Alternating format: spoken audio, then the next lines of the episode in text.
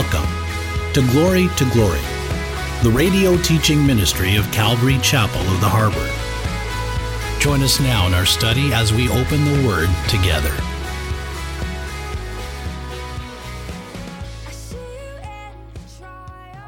His baptism, that's when he started his public ministry. Right there. He didn't start his public ministry until that point. So you have the water, possibly the baptism, speaking of the one that bears witness, and then the blood. And most believe this blood is talking about the death of Jesus Christ on the cross, speaking volumes of who Jesus is. Well, why does it speak volumes? Well, do you realize when Jesus Christ died on the cross, remember darkness covered the earth? Remember the earth shook? Do you remember the veil in the temple, the veil that that the veil that's in the temple that, that kept people out from the Holy of Holies? It was a veil that it was rent from top to bottom. When Jesus Christ died on the cross, the veil that, that, that entered into the Holy of Holies was ripped open, and I believe it was ripped open to say that we all have full access into the Holy of Holies now through Jesus Christ. He's the veil. He's the one that gives us access into the presence of God. So right now, today, because of the cross, because of his blood shed on the cross, we all have full access into the Holy of Holies. Do you, do you realize that today? Amen. My question is, do you take advantage of the blood? Do you take advantage of having full access? Do you know when we go and we, we through the, through Jesus Christ, we can have total access to the throne of God? Do you know it's not like, you know, calling up and, and getting a voicemail? To speak to God the Father, press one. To speak to, you know, then beep.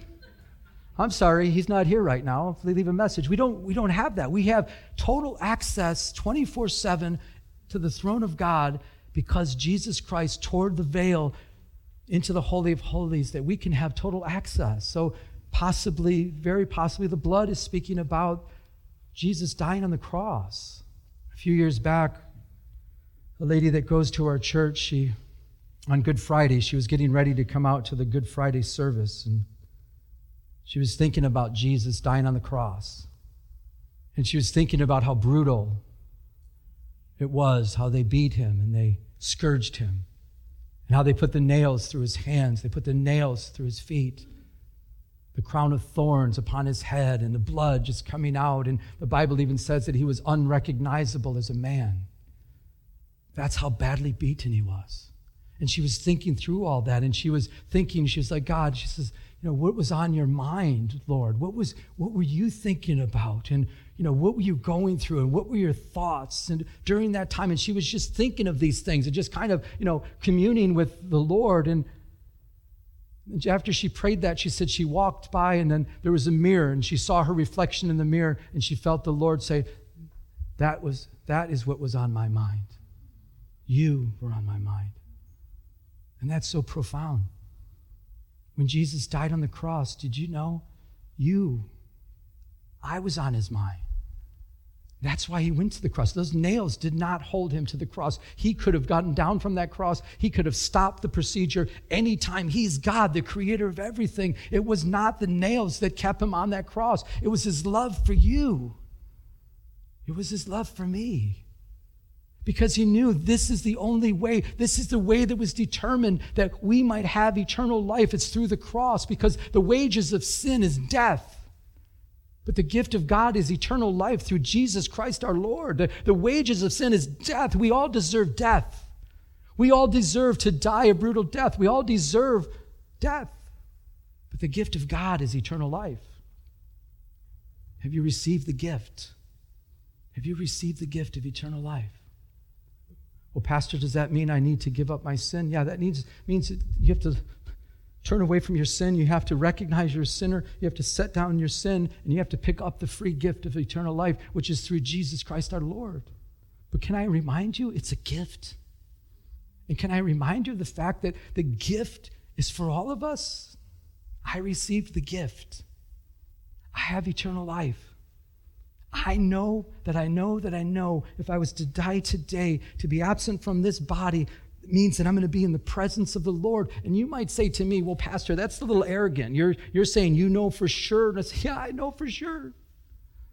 Based on the scriptures, I know for a fact. We're going to look at the scriptures. But the water, the Spirit, the water, and the blood, they bear witness on earth. These three bear witness on the earth. You, you have a testimony of earthly things that took place that bear witness to the fact that we have eternal life and that it's through this, his Son, Jesus Christ. Let's go to the next, next verse, please, verse nine.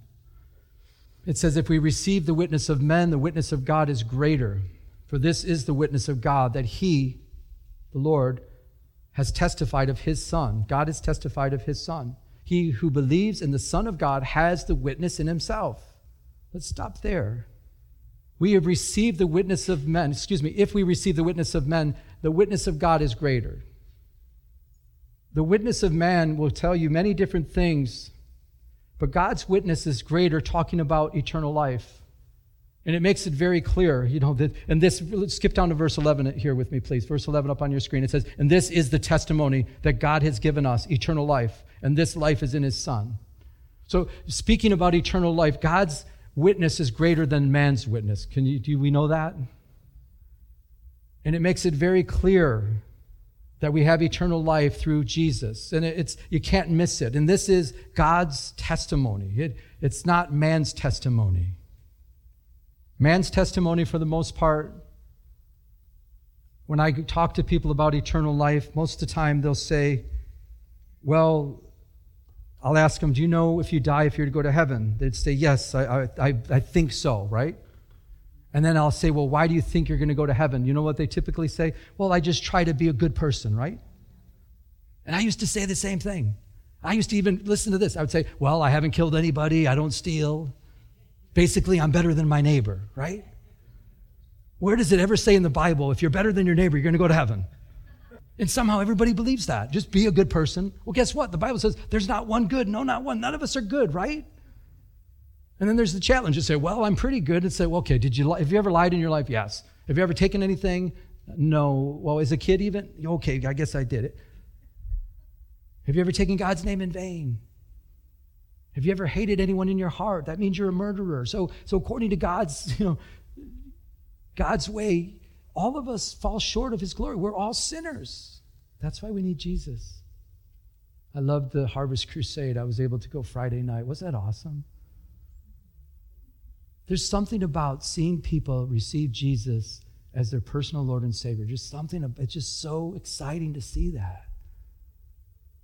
And I remember something that Greg Laurie said on Friday night. He said, help has a name, and it's Jesus Christ. Help has a name, and it's Jesus Christ. That's the witness of God. It's that's his testimony. He said, this is my testimony regarding eternal life. It's found in my Son, Jesus. If you have Jesus, we're going to look at you have life. If you don't have Jesus, you don't have eternal life. Help has a name, and it's Jesus Christ. And everybody needs help. And he's here for you today. Help for spiritual things that's only found in Jesus. I read a story about an agnostic professor, how he rudely confronted a young girl in his class because she was a believer in Jesus. And he said to her, he says, how, how can you believe who's telling the truth? He said, for many years, throughout history, so many people have claimed to, that they were God. And how can you be sure who's true? You know, which man do we believe?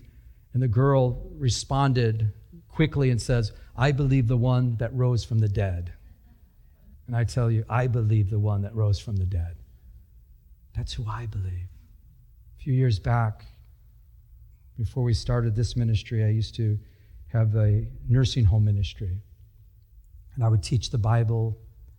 It was kind of a blessing. The activities director, she was a Christian, so she would go around the room and just start wheeling people into the hall, you know, this this this auditorium thing that I was uh, teaching in, and she would, I mean, literally, she'd, Jewish people, come on, let's go, we're going to go hear about the Bible.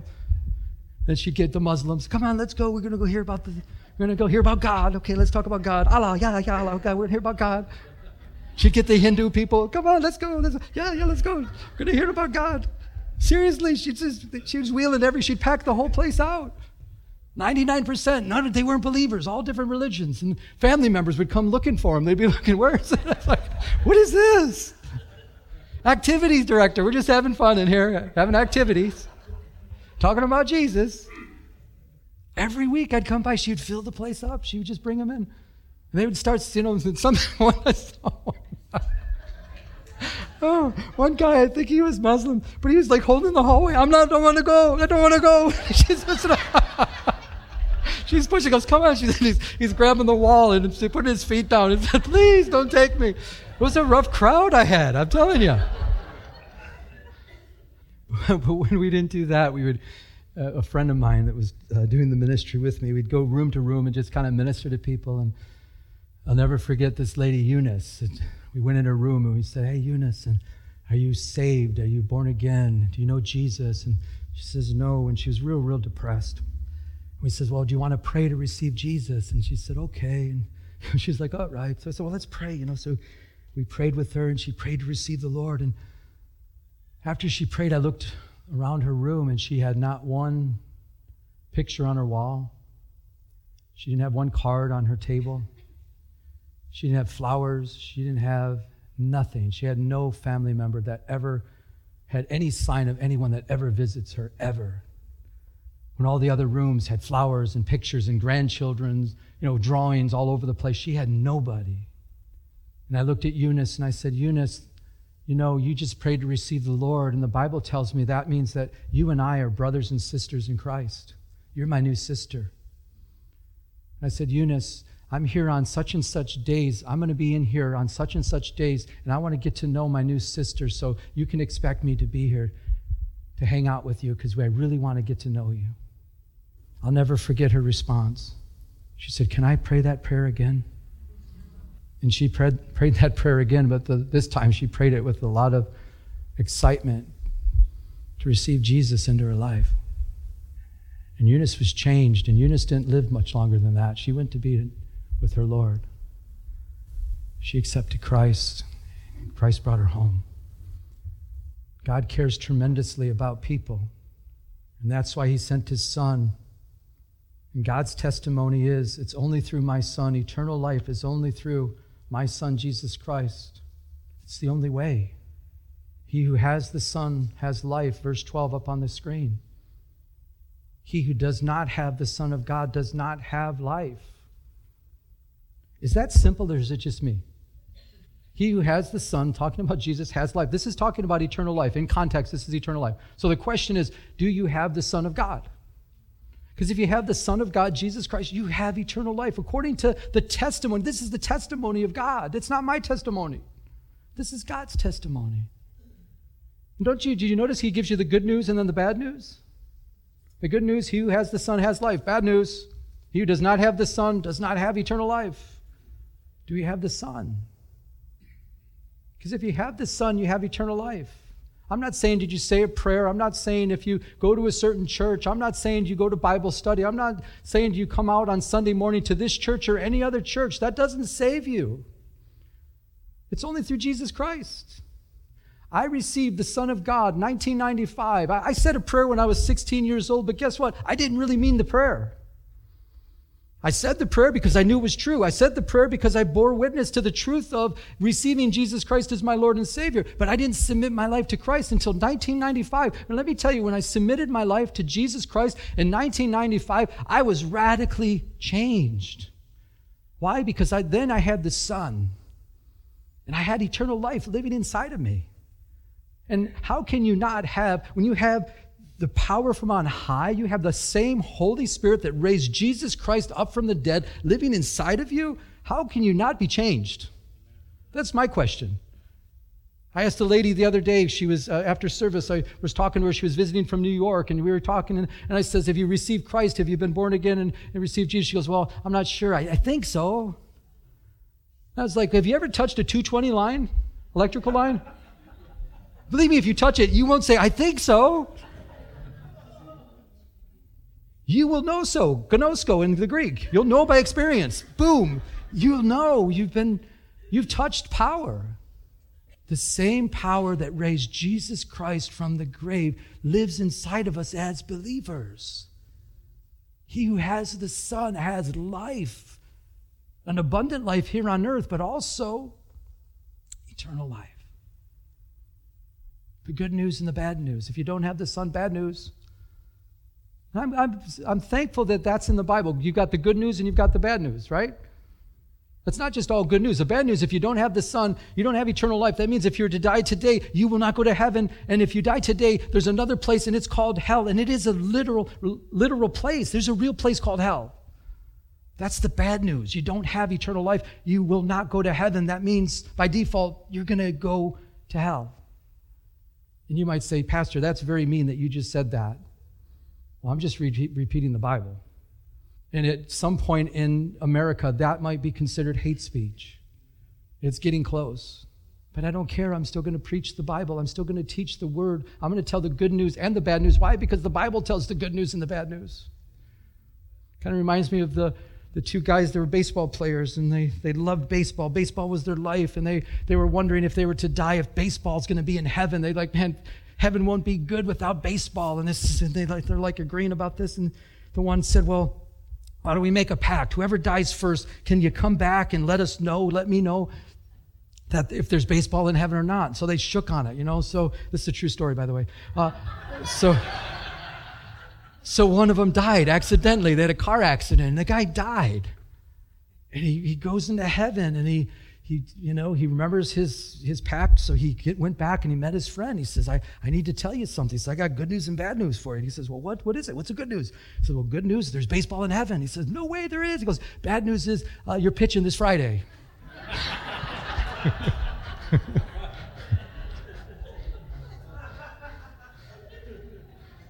But there's good news and bad news in the Bible.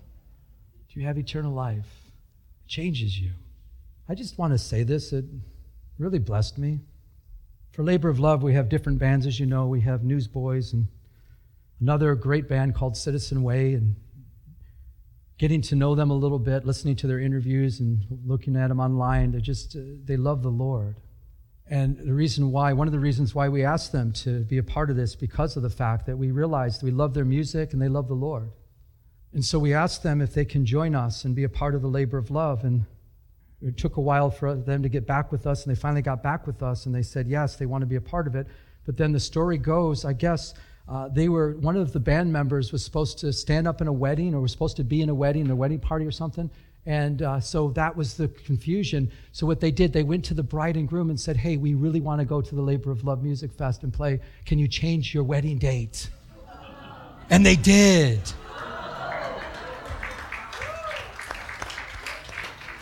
Is that insane? That's God. And you think about, there's a change that takes place. It, you, when you love the Lord, you, you think of, you know, the things of God first. That's crazy. I don't even know if I would do something like that. I mean, that's just heavy-duty stuff. Let's look at the last verse. Verse uh, thirteen. It says, these things I have written to you who believe in the name of the Son of God, that you may know that you have eternal life, and that you may continue to believe in the name of the Son of God. As I mentioned at the beginning of this service, one of the reasons why the Apostle John wrote this is so we would know that we have eternal life. And he makes it very clear, these things I have written to you who believe. Are you a believer today? Then he's writing this to you. Do you believe in the name of the Son of God? Then he's writing it to you. And what is he writing for? What? Why is he writing this? It says, it's very clear. I can't make it any clearer than this, that you may know that you have eternal life. So if you're a believer here today, do you know that you have eternal life?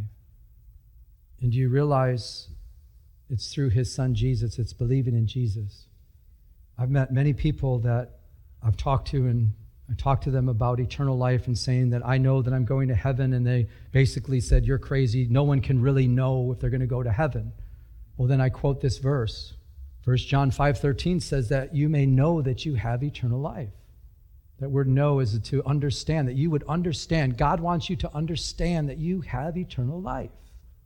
And eternal life is through his Son, Jesus. Do you know that you have eternal life? A good verse that goes with this in Isaiah. In context, speaking about the millennial period, I believe, but it says, the work of righteousness will be peace, and the effects of righteousness, quietness, and assurance forever. So during that time, there'll be assurance forever. But I believe God wants us to have that assurance always. There used to be a lady I would pray with almost every Sunday for years, and every Sunday she would say, Pastor, I don't know if I'm saved. And I'd say, well, then pray and receive Christ. I, I, okay, I'll pray to receive Christ, but but you know, I I, I had a bad thought, or I, I, I got upset, and I did this, and then and I was like, well, you you just have to confess that to the Lord. That that's not a salvation issue. We're we're saved by grace through faith. You've prayed to receive the Lord. And you, I mean, literally, she'd say, well, why don't I pray again? I said, well, you can pray again, but you know, it's like, so every Sunday, it was like she was wanting to get saved over and over every Sunday. She had no assurance of her salvation. To assurance, the word assurance means to, to have an inward certainty. And I believe that God wants that for all of us, to have that inward certainty. It means to have that confidence and that rest and that trust. It's a, the, the word even communicates uh, a feeling of being safe and secure, or I like this ter- interpretation of it, freedom from doubt. If I take a twenty dollar bill and I take it outside and I go to a mud puddle and I just throw it in the mud puddle and I stamp on it and get it all dirty and all messed up and muddy, and I, I take it and I let it dry, I drip it off. And if I go to the store, they might not be too happy that I'm giving them a, a messed up twenty dollar bill, but the value's the same no matter how dirty it gets. It's still worth twenty dollars. As believers, we're not perfect, but we should be sinning less. We should be being changed from glory to greater glory. Each and every day becoming more and more like Jesus Christ. And you hear people say, well, you know, I can't go to church. There's a bunch of hypocrites in church. You know, blah, blah, blah. No, there's a bunch of sinners in church, but hopefully there's a lot of saved people in church also. As a believer, our value in Jesus Christ is not based on what we do, not of works, lest any man shall boast. For by grace you've been saved through faith. That's not of yourself. It's a gift from God. Not of works, not by trying to be good. You'll never get saved by trying to be good because you can never be good enough. There's only one that's good, and it's Jesus Christ. All our good works, all our good, the Bible says very clearly, your good works, my good works, they're as filthy rags before the Lord. It's that that that word is even a menstrual cloth. That's how disgusting. It's just dirty rags. If you want to bring it before the Lord, say, here's all my good works. God, this is what I've done for you. And that's, you know, can I go to heaven because I've been such a good person? And God will say, that's filthy rags to me. What did you do with my son Jesus? He's the only perfect one. He's the only righteous one. And if you believe him and receive him into your life, you can have the righteousness of Christ living inside of you. That's why it's called being born again. You'll, you can have a new life, a new spiritual life. You can have a change. And now it's not my righteousness that I go before the Lord with. It's the righteousness of Christ. That's how we're saved.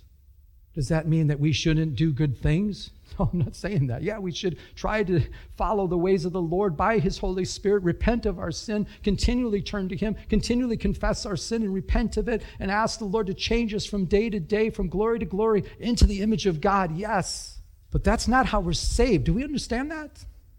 We're saved by grace through faith, believing and receiving. And just like that twenty dollar bill, it might be ugly, it might be muddy, it might be stinky, but the value is the same. I don't want to be a muddy, stinky twenty dollar bill. I don't know about you. I want to be washed in the blood of Jesus. I want to be in that place, keeping short accounts, asking for forgiveness, and being cleansed from all unrighteousness. So that day, when I'm absent from this body and I see his face, I desire to hear from my Lord, my God, my Savior, well done, good and faithful servant. Welcome into the joy of the Lord. I've entrusted you with a little. Come into my kingdom. I have so much for you.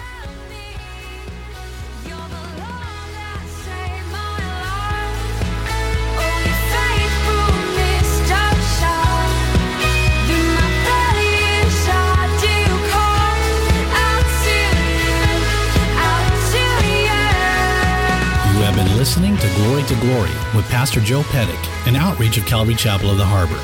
If you would like to enter into a personal relationship with Jesus Christ, call now at seven one four, seven eight eight, eight two two one. That's seven one four, seven eight eight, eight two two one.